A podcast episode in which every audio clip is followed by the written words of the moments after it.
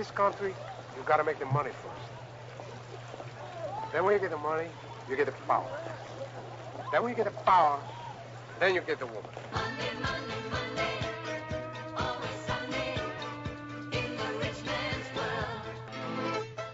This is Money Talks. And we're back.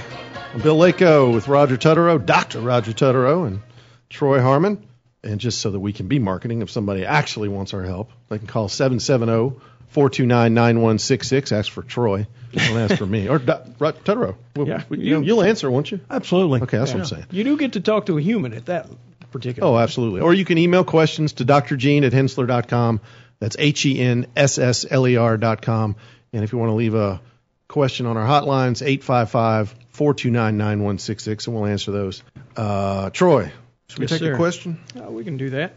Uh, how about very top of the list? Uh, I, this is uh, Christina from Florida. She asks, I saw that Green Mountain Keurig bought Dr. Pepper. I thought this would be a good merger, but I saw Dr. Pepper was downgraded by analysts. Uh, is this not a time to buy? Uh, you know, honestly, if you're going to buy, you almost have to be in the game before uh, the news is broken. Um, if you look at Dr. Pepper, I mean, the, the merger seems to make sense as far as industry uh, similarity, but uh, uh, reality is, uh, you know, I'm I'm not so sure that I would want to own either one of these at the at the moment. Um, part of the uh, part of the issue is the fact that now I'm seeing um, Dr. Pepper having uh, a huge jump in uh, the the volume on some of its puts, meaning that the market overall is expecting that price to fall. Um, a little bit strange, um, but in in reality, I, I'm thinking that it's probably not the absolute best uh, time to get into the middle of this mix. I wanted to just take this question. I don't even, let's see if I can find it real quick. It's about the tax refund. So Lori from Kennesaw said, My mom seemed to receive her tax refund before she filed her taxes. Will the IRS be asking for this back? The answer to that is yes. And that is one of the hot scams right now is that um, magically appearing into your bank account is money from the federal government, the U.S. Treasury, and don't spend it. Uh, the first thing you need to do is um, call your bank because the bank can automatically ACH it back to the IRS. And then, if I can find my form number, you're going to want to call the IRS at 800 829 1040 um, and then fill out form 14039. Basically, it's the identi- identity theft affidavit. Because generally speaking, that means somebody's filed a tax return for you already. And that's where the refund came from. It's not always that that way, but it is. But you say, well, why does that matter? The money's in my account. Yeah, because see, you're going to get a phone call from these crooks that basically promise you they're going to send the SWAT team to your house. Yeah. They're going to take all your stuff, arrest you, blah blah blah, unless you send the money immediately back to whatever bank account they give you, and they're going to sound like an IRS agent when they're not. Wow. And then guess what's going to happen when the federal government figures out they gave you the money by mistake? They're going to want the money back. Right. Guess who can they get it from? They can't get it from the scammer. Nope. Right. Came they out of your bank account. That's exactly where they're going to So, head to see it. uh, see yeah, I mean, get. I, listen, I, I, the IRS does not call you, generally speaking. They're not going to threaten you um, like that. They will send many, many letters that will be very intimidating. That's when you get your CPA involved, and then they're talking to the right people, so you know you're not being scammed. right. Generally speaking, the IRS is not going to. They're not going to send you an email and say, click this link and put in your information. They don't do that. And they're not generally going to call and start threatening you. That's just not what they do. Yeah, it's amazing to me that this has become so commonplace. These IRS scams. Uh, it first started out where they would just take your dependent's uh, Right. social security number, then they were filing early for you, and you know, uh, in, instead of you uh, stealing your identity. Uh, and now they've taken it one step further. Yep. These things just morph uh, the more we go on. It's amazing how innovative these rascals can be to avoid actually getting a job and working for a living. Well, yeah, that is their job. They they just hang out and think of great ways to scam you and I out of, uh, out of almost hard-earned like- money. It's almost like those Russians that just organize protests Yeah, yeah. on I- both sides of the coin, man. On both sides, right? Yeah, I mean, uh, we'll we'll show how much? a- How do you? Have you ever even thought about like what does it take to to get 500 people at one location like how do you even organize? Like I can't even. I don't even. I know there are people out there who do it. I get Yeah. it.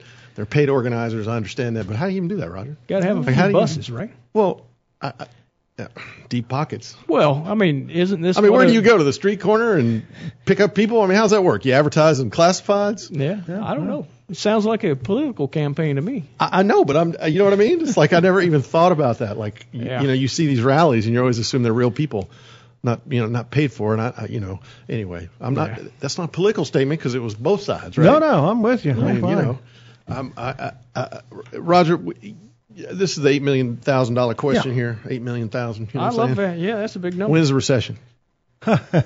Well, based on the LEI leading indicators that came out this week, it's hard to imagine that they would turn down fast enough to get it in the next couple of quarters.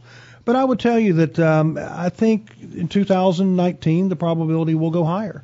Um, you know, we are getting a little long in the tooth, as we say. That doesn't mean you have to have a recession. Uh, labor markets are tightening, uh, so you know your ability to produce more output matters too. Uh, housing market, home prices are getting to levels for the first time. I'm hearing questions about affordability. I think there are still some hot housing markets, and particularly in the middle and first-time market, there's probably undersupplied. Uh, we probably are in the, beginning of some kind of correction for multifamily. Uh, we here in Atlanta, I'm thrilled to see the multifamily permits and start to pull back some, so we're probably less likely to get overbuilt in that segment than maybe some other southeastern cities are. Um, but But banks really still aren't lending all that much on development, are they? Uh, no, and they had been tightening a little bit with regard to their underwriting standards. On the development side, they used to talk about ADC, acquisition, development, construction, and the banks have been lending on the construction side for a while. What they don't have an appetite for is the acquisition development, taking the farm, putting in the street lights and the and the, and the gutters and, and the uh, sewer system. Right. And so that's that's where a lot of the financing is still being done by uh, private money with deep pockets. Well, that's where they were bit hardest last time, right? And Right. and it's really strange that we always relive that last recession. It seems like Sure. years and years into the future. But uh, The negative is in the hot markets. I mean, the shortages of lots are there because we've depleted them all, and we're having trouble getting the financing and the zoning in many cases to to take more land and commit to develop more lots out of it. Yeah.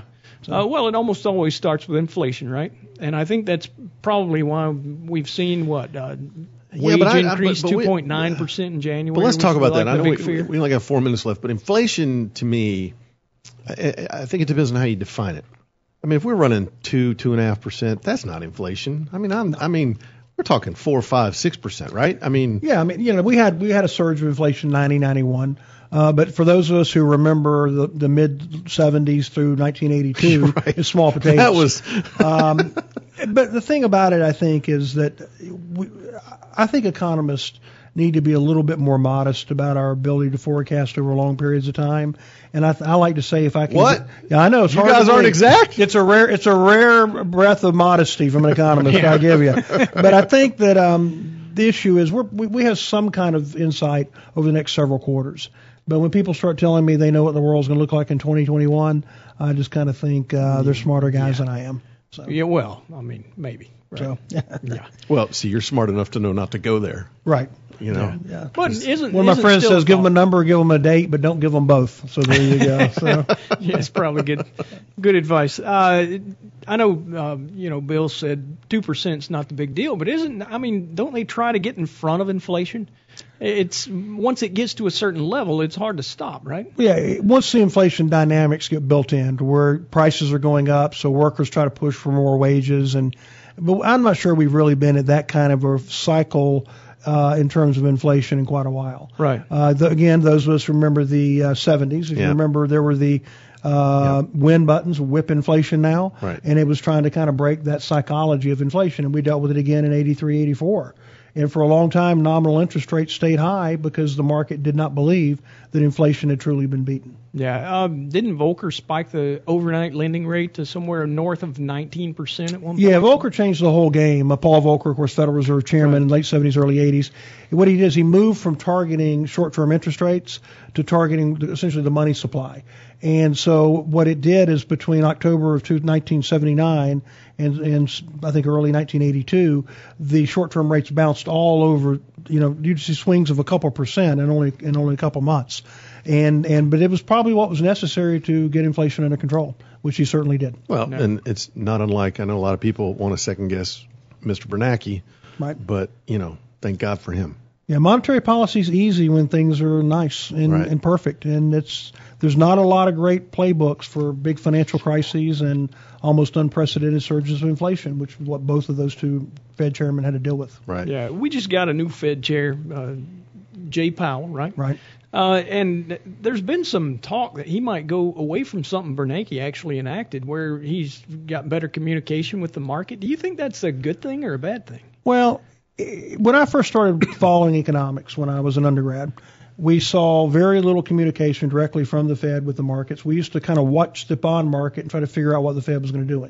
Then we went to press releases. Then we went to press conferences and dot diagrams and things like that. And past some point, I, I don't know if the market's really well served by having that many people out commentating on the economy all the time. Yeah. Yeah, I, I, I mean, because there's agree. talking heads like us that just beat it to death. Yeah, well, I mean, we talk about what we've heard, right? Right. Yeah, Which is, and and know. the more we hear, the more we talk. Right. So, Right. yeah, I don't know. I, the old uh, the old fat suitcase surprises uh, back Oh, yeah. in The Greenspan indicator Yeah. about how thick his portfolio was. exactly. I think I think sometimes a good surprise is just what we need. Yeah, but and the part of the pie is this. I mean, the Fed's important. But, you know, sometimes people act as if that's the one thing that drives the economy. And I'm still old fashioned enough to believe that people getting out of work and going to work every day and bearing entrepreneurial Matters. risk, that matters Right. too. Watch those Yeah. trailer tractor truck. Tra- Tractor tractor trailer. trailer. easy for me to say. Yeah, the truck's going kinda. down 75. Yeah, no we'll doubt. see you next week.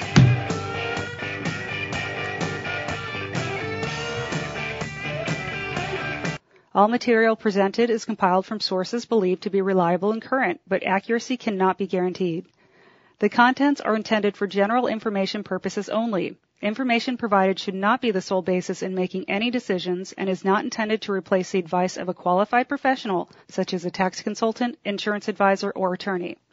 Although this material is designed to provide accurate and authoritative information with respect to the subject matter, it may not apply in all situations. This is not to be construed as an offer to buy or sell any financial instruments. It is not our intention to state, indicate, or imply in any manner that current or past results are indicative of future profitability or expectations. Portfolio holdings discussed are subject to change. There is no guarantee that in the future these securities will be held in Hensler accounts. As with all investments, there are associated inherent risks. Please obtain and review all financial material carefully before investing. Hensler is not licensed to offer or sell insurance products. This overview is not to be construed as an offer to purchase any insurance products.